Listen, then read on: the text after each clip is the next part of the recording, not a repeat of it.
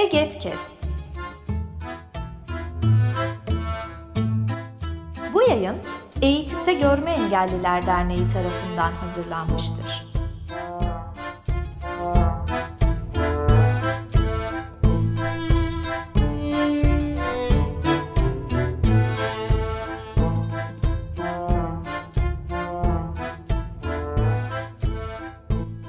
Herkese merhaba. Kariyer Öykülerinin yeni bölümünde beraberiz. Bu bölümde Olcay Aşçı yanımda ve ben Şeyma Büyükurbay. Hoş geldin Olcay. Hoş bulduk Sema. Merhaba. Evet, biz son iki bölümde başka bir konsepte ilerlemiştik ve konuklarımızda devam ediyoruz. İlk önce klasik bir şekilde her zaman olduğu gibi kendini tanıtmanı rica edeceğiz. Peki. Ee, Olcay ben. Olcay Aşçı. Ee, zaten bu kadının sen de söyledin. 25 yaşındayım. Ee, şu an Vodafone Holding'e bağlı Vodafone Digital e, din belki kurumsal diyebileceğimiz kurumsal e, mobil uygulamalar biriminde ürün temsilcisi olarak çalışıyorum. Aslında İngilizce pozisyonum product lead olarak geçiyor ama tam yaptığım şeyi Türkçe'ye çevirmeye kalkışırsak ürün temsilcisi olarak çalışıyorum. E, üç yıldız. E, sanatla seramik olarak uğraşıyorum. Ve onun haricinde çok da fazla açıkçası etiketlendirebileceğim bir şey yok e, diyebilirim. E, serbest olarak Türkiye'de yaşıyorum. Bazen Ankara'da, bazen memleketim orada, bazen de İstanbul'da olacak şekilde. Böyle. E, serbest dolaşım. hı hı, aynen. Uzaktan çalışıyoruz da halde. Ee, uzaktan çalıştığımız için e, mümkün olduğunca esnek olması hem bizim ruh halimize hem de şey iyi geliyor. Yani. Evet. Peki e, bu yola nasıl geldin? Kariyer seçimlerin yani okul olabilir, iş olabilir nasıldı? Ve en son bu noktaya nasıl geldin? Ee, şöylesi. Ee, insan şuna inanıyorum kesinlikle. Şanstan daha ziyade yani bir şeyin şans olarak seni bulabilmesi için senin orada bekliyor olman gerekiyor. Bununla alakalı yeterince yatırım yapmış olman gerekiyor ki o şekilde şansa sahip olabilirsin. Ee, ben tamamen bu meslek için yatırım yaptım kendime. Yani e, ben beni az çok bilen bilir. Ben eskiden de bilişim ve erişilebilirlikle uğraşıyordum. Çocukken de uğraşıyordum. Ee, şimdi de profesyonel olarak dijital erişebilirlik uzmanıyım. Ee, Peki neler yapıyordun? Çocukken de uğraşıyorum dedin ya. Nasıl başladı bu ilgi? Nasıl devam etti? Okey. Ee, öncelikle ben Köyler Okulu mezunum. Ee, Ankara Gelme Allah e, Göreneler'den mezunum. Etkilerin aydınlık diye bildi. Oradan sonraki belli başlı sağlık problemleri nedeniyle uzaktan eğitim süreciyle devam etmek zorunda kaldı. Dolayısıyla kendi kendine öğrenme konusunda bayağı bir birikimim var, deneyimim var. Lise ve üniversite döneminin özellikle büyük ölçüde oradan geçmesinden kaynaklı. Ee, bilgisayarımı aldığımda en büyük sorunum e, bilgisayarını tamir edecek insanlar bulamamamdı. Yani bulsam bile ekran okuyucunun tekrar yüklenmesi vesaire gibi sorunları aşmak problemdi. E, dolayısıyla benim bilgisayarım da çok, çok sık bozuluyordu. Biraz aksi bir makine vardı elimde. Bununla uğraşırken, bununla alakalı yardım belgelerini okurken, bununla alakalı e, ilk tarayıcıyı elde ettiğimde benim ilk yaptığım iş bu tarayıcıdan kasıt scannerlar böyle bildiğiniz üzerine kağıt koyup taradığınız şeyler. E, yaptığım ilk şey e, kendi bilgisayarımın kullanma kılavuzunu taramaktı. E, böyle böyle ciddi bir doküman okuma, kılavuz okuma hastalığı başladı bende. Ve şunu fark ettim. Aslında insanların sorduğu şeyler kılavuzlarda, dokümantasyonlarda var olan şeyler. E, bunları insanlara anlatmakla başladım ilk başta. Yani ilk önce kendim öğrendim. Sonra piyasayı öğrendim. Sonra e, bu birikimimi e, köylere aktarmaya e, çalıştım. E, bütün bunlarla uğraşırken sonra mevcut sorunlar, e, erişebilirlik sorunları önüme e, çıkmaya başladı. E, bunları nasıl çözeriz noktasına kafa yormaya başlarken programlama öğrendim. Programlama öğrenirken işin doğasını daha da iyi anlamaya başladım. Erişilebilirlik e, sorunlarının e, tam olarak tam olarak neyden kaynaklandığını, nasıl çözülebileceğini ve e, çözümün kendisinin ne olduğunu e, anlama noktasında Bu arada Ee, Olcay bizi bu konuyla ilgili ilk defa dinleyenler varsa eğer erişilebilirlik sorunundan neler kastediyoruz? Böyle minik birkaç örnek verebilir misin? Onu da hızlıca açıklayabilirim. Erişilebilirlik aslında eee, var olan bir eee, hizmetin olabilir, ürünün olabilir, alanın olabilir.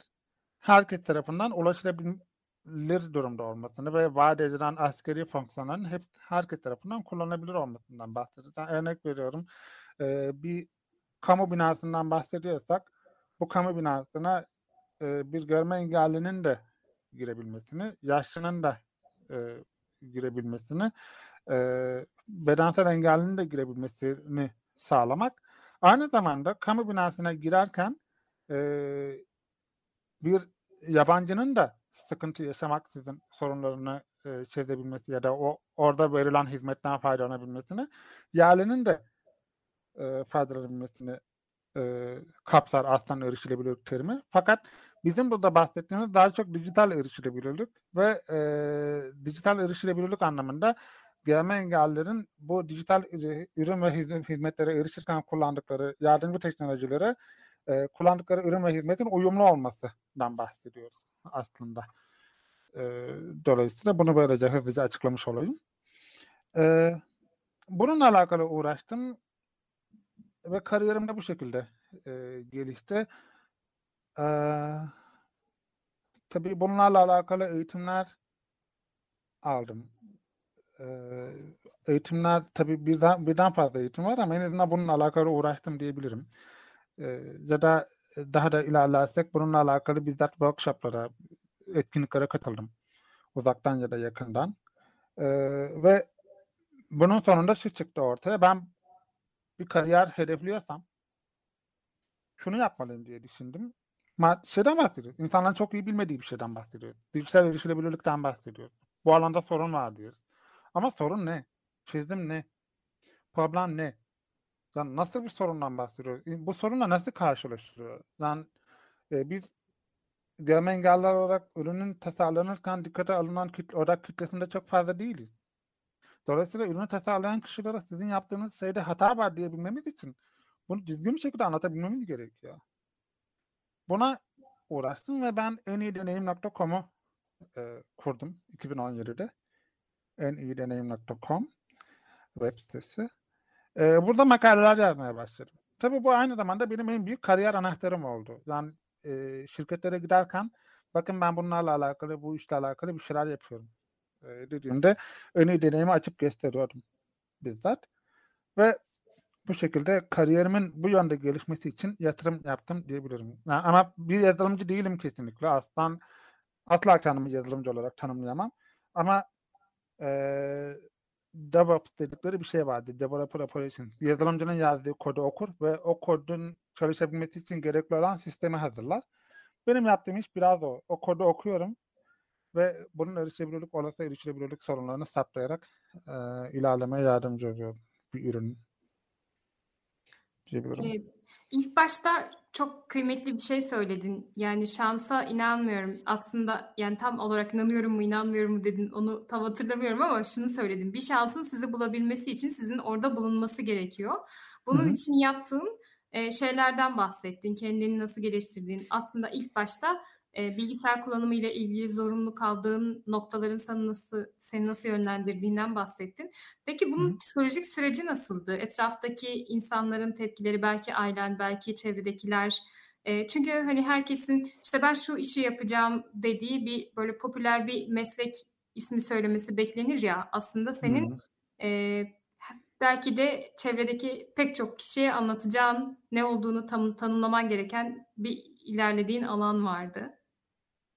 Maalesef eee, tam olarak tanımlamak istediğim şeyi anlatamadım eee, insanlara. Yani eee, bilgisayarcı mı olacaksın? Git evladım devlet memuru olacağız. Yani EKPSS hazırlan, boş ver bunları falan. Bak E, eee, KPSS kısmı bizim önceki bölümde bayağı e, tabii üzerine konuştuğumuz tabii tabii tabii çıkmaz tabii olarak hiç evet bir çıkmaz olarak felaket. tanımladığımız bir şeydi. Evet. Evet evet Eee, ev, evdeki en büyük çıkmaz EKPSS'dir. Yani kesinlikle ve onu şu an gerçekten şu geriye doğru bakıp düşündüğümde benim en büyük kaybım EKPSS'ye hazırlanmak için kaybettiğim zamandı. Yani bununla uğraşana kadar ben daha fazla programlamaya zaman ayırabilirdim. Yabancı dile zaman ayırabilirdim. Ee, ne bileyim ikinci bir dil öğrenebilirdim. Yani ikinci bir yabancı dil öğrenebilirdim. Mesela e, Çince gibi, e, Rusça gibi, e, belki Almanca gibi. Şu an çok zorlanıyorum çünkü o kadar yoğun ki gündem. E, tanımlamakta çok zorlanıyordum.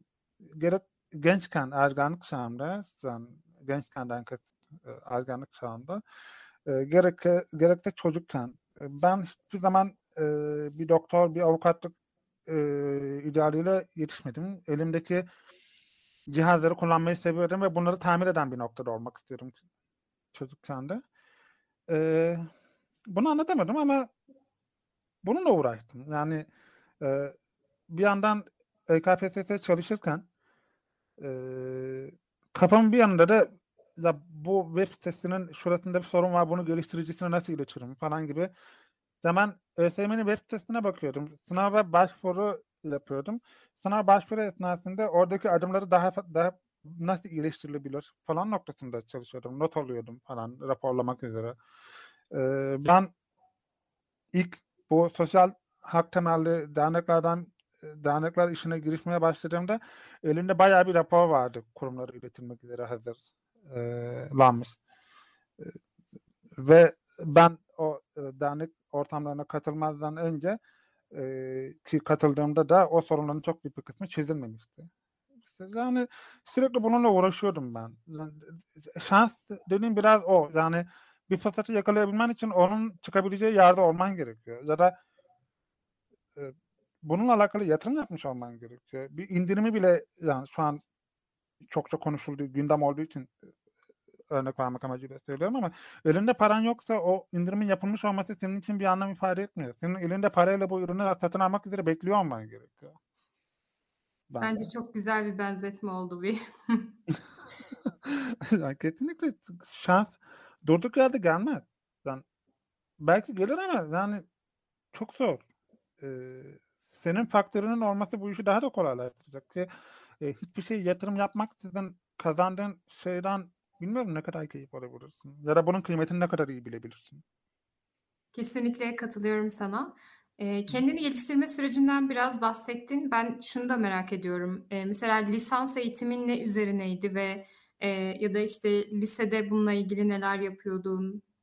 Lisede hiçbir şey yapmadım. Üniversitede de hiçbir şey yapmadım. Lisans eğitiminin açık öğretimden tarihti zaten. O zaman da ben e, şunu söylüyordum insanlara. E, bakın ben bir gün eğer e, benim daha çok mutlu eden bir e, bölüm bulursam ona örgünden okurum. Vallahi söz veriyorum hepiniz. evet bunu canlı yayında yok canlı değil pardon. Olsun ama Ve buldum da e, hazırlanıyorum şu anda. hazırlanıyorum şu anda. Ha süper. Nedir peki o bölüm? Endüstriyel tasarım. Aa. Hı hı. Endüstriyel tasarım okumak istiyorum. Çünkü benim yaptığım işe gerçekten çok yakın bir bölüm. Yani endüstriyel tasarım. Hatta e, erişebilirlik profesyonelliği anlamında kariyer yapmak isteyen arkadaşlar varsa kesinlikle tavsiye ederim. Endüstriyel tasarım ya da yönetim bilişim sistemleri. E, bunu bir yatırım tavsiyesi olarak alabilirsiniz buradan. E, ve mümkünse İngilizce okuyun e, bu bölümü. E, çünkü erişebilirlik profesyonelliğini yapabilmeniz için gereken bütün mesleki bilgiyi hem endüstriyel tasarım eğitim programında hem de yönetim bilişim sistemleri eğitim programında almış oluyorsunuz. Fakat e, lütfen dikkat. Devlet garantili bir iş değildir. Sizin emek harcamanız. Kimisi için de bu yanı cazip oluyor tabii. Hı hı, hı. E, e, yani e, ki maalesef bu yeni yeni tanımlanan akreditasyonda çok fazla olan bir bölüm olmadığı için e, sizin mücadele etmeniz, sizin bir şeyler kanıtlamanız gerekiyor. Ama ben yanımda ikinci bir erişilebilirlik profesyonelini de yetiştirmek istiyorum. Yani dileriz olur. ya bu arada ben bu soruyu bilerek sordum. Alacağım cevabı öngörebiliyordum. Eee, şöyle bir klişe vardır ya ona cevap da olabilir bir yandan diye düşünüyordum. Şimdi işte iyi bir lise için pardon iyi bir ünivers daha ileriden alacak olursak iyi bir meslek için iyi bir üniversite, iyi bir üniversite için iyi bir lise. Onun için de hadi bakalım otur ders çalış klişesi vardır.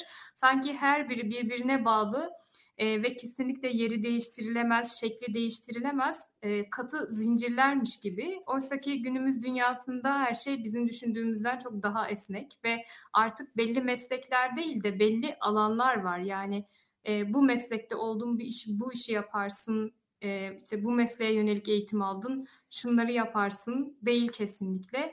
Meslekler değil, mesleki alanlar var belki ve bu e, çok geçişi de mümkün kılıyor bir yandan. Bir yandan da e, insan her zaman kendini doğru tanıyamıyor ilk etapta ya da insan zaten dönüşen bir canlı. Yolda keşfediyoruz kendimizi. E, onun için de güzel bir yanıt oldu bence. Ya ben şunu tavsiye ediyorum. Bence sizin e, kendinizi bir öğretmen, bir doktor, bir avukat, bir mühendis olarak mesleki kalıplara sığdırmak yerine siz neyi yapabiliyorsunuz? Neyi nasıl yapabilir, yapabilirsiniz ya da yapamazsınız? Bu konularda keşfedip geliştirmek e, iyi olur diye düşünüyorum. Çünkü artık e, sabit mesleklerin yavaş yavaş ölmeye başladığı bir geleceğe doğru gidiyoruz. Yani e, ne bir öğretmen tam olarak öğretmen ne bir e, mühendis tam olarak mühendis. E, icabında bir e, tasarımcı, bir e, anlatıcı, bir eğitimci vesaire olabilecek şekilde kendinizi at, esnek yetiştirmelisiniz bence. E, şunu şurada akşam kesebilecek durumda değilim kesinlikle. Yani e, iyi bir eğitim yani eğitim sisteminin e, iyi hazırlanmış bir eğitim sisteminin iyi bir gelecek için şart mıdır değil midir noktasına kesinlikle yapabilecek bilgi yetiştirebilecek bir şekilde olmadığım olmadığımı söyleyeyim baştan ama şunu şunu kendi hayatımdan biliyorum. İyi bir eğitim sistemi dahi bypass edilebiliyor. Bu ağ, bu zincir kesinlikle bir yerinden bypass edilebiliyor. Geçebiliyorsunuz. Atlayabiliyorsunuz. İyi bir, yani belki okuduğunuz lisenin e, seçmiş olduğunuz lisansın dışında işler yapabiliyorsunuz ve bunu yapabiliyoruz esneklikte olmalı. Gelecek için bu kesinlikle şart. E, ve lütfen hani üniversiteyi okurken durmayın. Yani o üniversiteyi bitirmeye hedeflenmeyin bence. O üniversitenin e, ekosistemi içerisinde hangi fırsatları sağlıyor? Hangi hangi etkinlikleri, hangi e, Imaginary Park dedikleri bu e, alan etkinlikleri, hangi workshopları yapıyorlar? Gidin onlara katılın. Onlarda yeni networkler kurmaya çalışın. E, farklı farklı alanlara atlamaya cesaretli olmaya çalışın. Çünkü e, gelecek bir e, şey geleceği değil. Bir, bir şeyin endüstrisinin geleceği değil. Gelecek bilginin, hızlı değişimin e, geleceği. Hatta biliyor musun bilmiyorum şu anda boş zaman mühendisliği diye bir meslek türemeye başladı yavaş yavaş. Aslında yaşam koçluğuyla etkiledi ama insanlara bildiğiniz uygulamalar üzerinden zamanlarını nasıl geçirebileceklerine yönelik bildirim yollamaya çalışan bir meslek dalı. Ee, evet yeni yeni tanımlar ortaya çıkıyor. Evet yani bu bunu atlayabilmeniz lazım. Buyurun. ben şuraya geçelim istedim. Ee, şimdi sen şu anda Vodafone'da çalıştığından bahsettin. Evet, Orada Vodafone. neler yapıyorsun? Mesela bir iş gününde nelerle uğraşıyorsun? Okay, benim mesleğim şu. E, digital Product Lead. E, digital Product Lead ne yapar? E, isterseniz hemen hızlıca Vodafone kariyerinin geldiği noktadan bahsedeyim. Ben Vodafone'da e, bir şekilde şey engelli stajyer yani engelli staj programı diye bir şey var. Böyle e, engelli. Bu arada evet bunu sormak da vardı aklımda. Sıralamayı karıştırmışım. Buradan başlasak daha iyi olur. Hemen hızlıca orayı anlatayım. E, engelli staj programı vardı. Bu engelli staj programına bir şekilde daha kabul edildim. E, bu engelli staj programı engellilerin Vodafone ekosistemi içerisindeki e, uygun mesleklere yönlendirilebilmesini hedefleyen bir programda. E, gerek Vodafone ekosisteminin eksiklerini düzeltmek, gerekse de engellerin bir ekosistem içerisinde nerelerde e, yer alabileceğini test etmek. Biraz Vodafone'un kendi kendini test etme amacıyla geliştirdiği bir programdı. Hatta Vodafone Türkiye'nin Vodafone grubun bir projesiydi. E, ben de bu programın Vodafone Türkiye'deki tek görme engelli e, e, katılımcısıyım. E, 2019'un Ocak ayında e, buna katıldım. E, Nisan ayına kadar stajyerlik sürecim devam etti. Nisan ayından sonra okey ben, ben, ben dijital istiyorum. Kesinlikle dijital birimi istiyorum. E, oldu. e, iş geliştirme alanında gelişmiştim. E, Ocak ayından Nisan ayı, Nisan ayından 2000 e, 19 Nisan ayından 2020'nin Haziran'ına kadar developer bir yazılım geliştirici olarak çalıştım. Arayüz konusunda. E, 2020'nin Temmuz'undan bugüne de Digital Product Lead olarak çalışıyorum.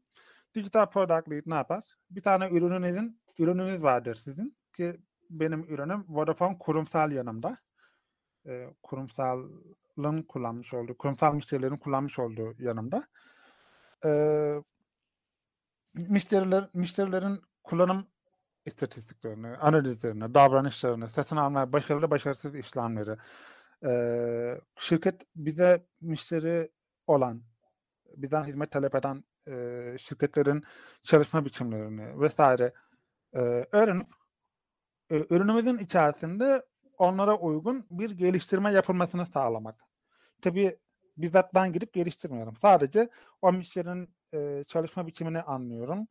E, gerek ya bizim uygulamamızın içerisinde bakın size böyle bir, şey var aslında bunu kullanabilirsiniz falan gibi e, temasta bulunuyorum veya da onların bir isteği varsa, bir sistemleri varsa entegre olmak olmasını istedikleri e, buna nasıl entegre olabilir miyiz, olamaz mıyız? Bunu ürün takımımla gelip konuşuyorum ve ona göre müşteriye geri dönüş veriyorum. Diyorum ki aslında sizin istediğiniz bir özelliği yapabiliriz ama ya da size şöyle bir çözüm getirsek olur mu falan gibi. Yani ben ürünümün temsilcisiyim aslına bakarsın.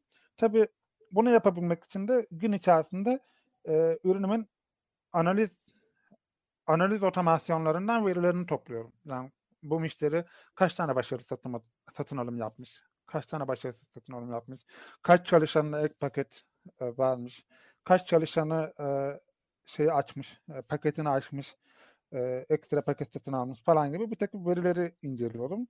Ve bu verilere göre de sunumlar sunum yapabilecek şekilde hazır olmaya çalışıyorum. Ee, tabii bunun ötesinde hani bu product lead ama bir de erişebilirlik misyonum var benim.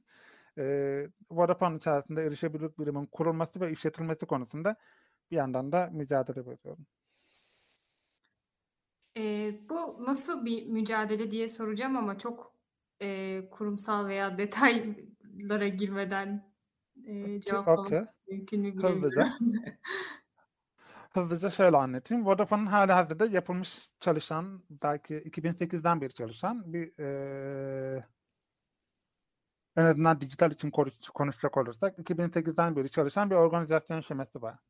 Bu organizasyon şeması eee, kabaca hani net değil ama kabaca eee, kurumsal dijital, bireysel dijital, eee, bunun da alt iş temas noktaları var. Eee, performans, yönetilebilirlik, sürdürülebilirlik ve güven, güvenlik eee, diye bir takım başarmaya çalıştıkları bir hedef var. Eee ilk önce bu hedeflerin arasında performans, güvenilirlik, sürdürülebilirlik eee, ve erişilebilirlik olarak değiştiriyoruz. Eee, bu tanımı, hedefleri. Eee ürünümüzün performansı, güvenli, güvenli olması, sürdürülebilir olması ve erişilebilir olması. Hmm. Evet, bir hedeflerimizden bir tanesi olmasına çalışıyoruz. Eee, bunu sağlayabilecek alt birimleri kurmak, gerek eee, süreci kontrol eden, kalite açısından, performans açısından, güvenlik açısından kontrol eden birimlerin içerisinde bunu yapmak. Eee tabii erişebilirlik dediğimiz zaman sadece bu erişebilirlik, yani Vodafone eee, erişebilirliği, erişebilirliği engelleyen bir eee, birimin sadece erişilebilirliği değil, aslında bütün kapsayıcı Vodafone ekosistemine hizmet etmesi için ya da oluşturması için eee, bir yap, yapı oluşması gerekiyor. Bu anlamda eee, insan kaynaklarının içerisinde bir birim eee, yavaş yavaş vücuda geçiyor. Bu vücut, bu birim hem eee, Vodafone çalışanları için eee, hem bütün engelli ekosistemi için eee, Vodafone eee, müşterisi olan, ola- olmak üzere olan ya da olmayan eee, insanlar için eee, kapsayıcı bir Vodafone varlıkları ortaya koymak amacıyla çalışmaya çal- çalışan bir birim. Tabii bunun oluşturulması ben 2019'dan beri uğraşıyorum. Eee, yapmaya çalıştığımız şey tek amaçlı bir yapı değil, çok amaçlı ve çok fazla yere nüfuz etmesi gereken bir yapı. Dolayısıyla ancak oluyor diyebilirim. İlk önce insanların buna gerçekten ihtiyaç olduğuna ikna edilmesi gerekiyor. Bunun Vodafone'un yapısına ilk önce e, Vodafone'un yapısı dikkate alınarak fiilen sonra da resmen çalışabilir hale getirilmesi gerekiyor. Fiilen çalışabilir halde şu an resmileştirmeye çalışıyoruz. Çok güzel. Peki ben son olarak şunu sormak istiyorum. 35.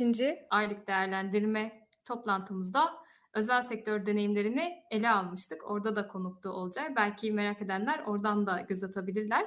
E, bütün bu süreçte e, ben engellilik deneyimi nasıldı onu merak ediyorum.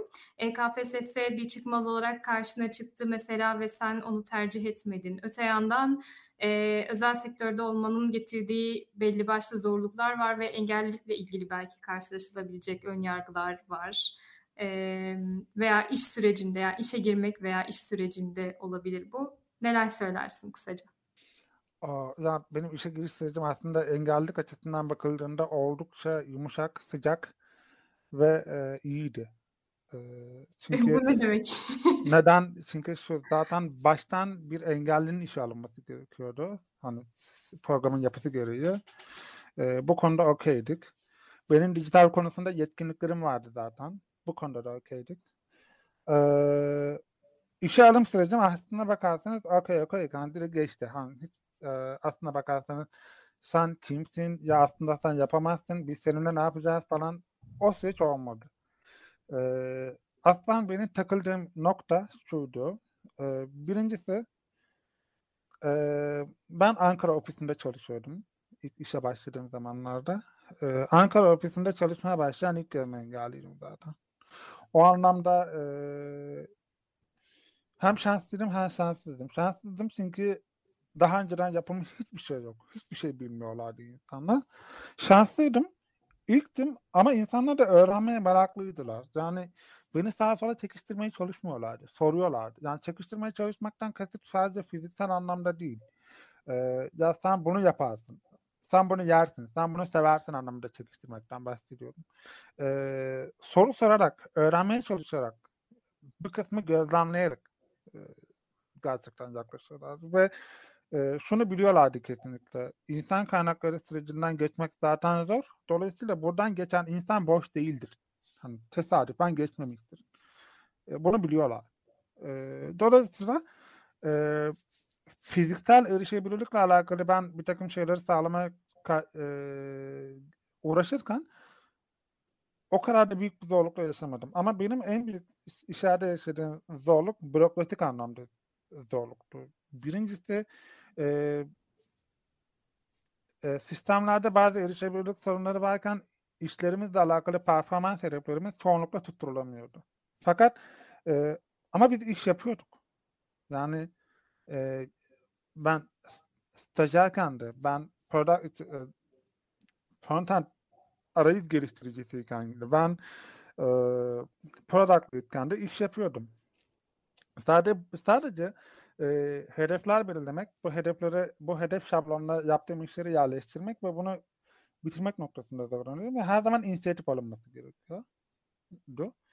E, belki hani kariyerimi içeride ilerletmek anlamında e, sistemlerin erişilebilir olmaması ve yaptığımız işin büyük anlamda e, Vodafone organizasyon şemasına uymaması kaynaklı e, bir takım sıkıntılar yaşadım.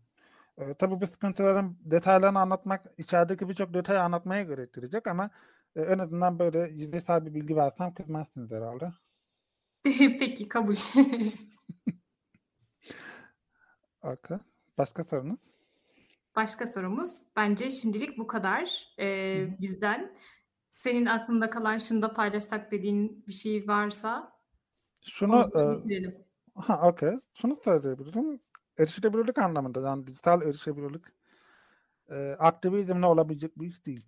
E, bunu gerçekten net bir şekilde söyleyebilirim. Yani e, dijital erişilebilirliğin sağlanması belki mimari erişilebilirlik, belki insan hakları anlamında erişilebilirlik e, sosyal temelde mücadele ve sosyal e, aktivizmle sağlanabilecek bir şeydir.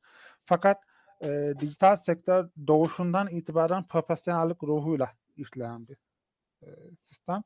Bu anlamda gerçekten e, sektörün dijital erişebilirlik profesyonellerine ihtiyaç var. Ve bu anlamda Charlatan'la çok arkadaşlar. Yani e, gerçekten bir kariyer hedefiniz varsa e, kendinizi dijital erişebilirlik profesyonel olarak yetiştirmeye yönelebilirsiniz.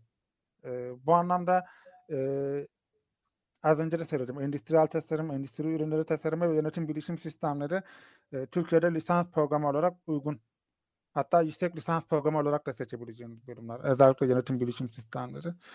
E, buradan alacağınız bilgilerle özellikle İngilizce olarak okursanız buradan alacağınız bilgilerle yurt dışında bir takım e, hani uzaktan eğitimle e, erişebilirliğin dijital erişilebilirliğin temelleriyle alakalı eğitim ve sertifikasyon programları var.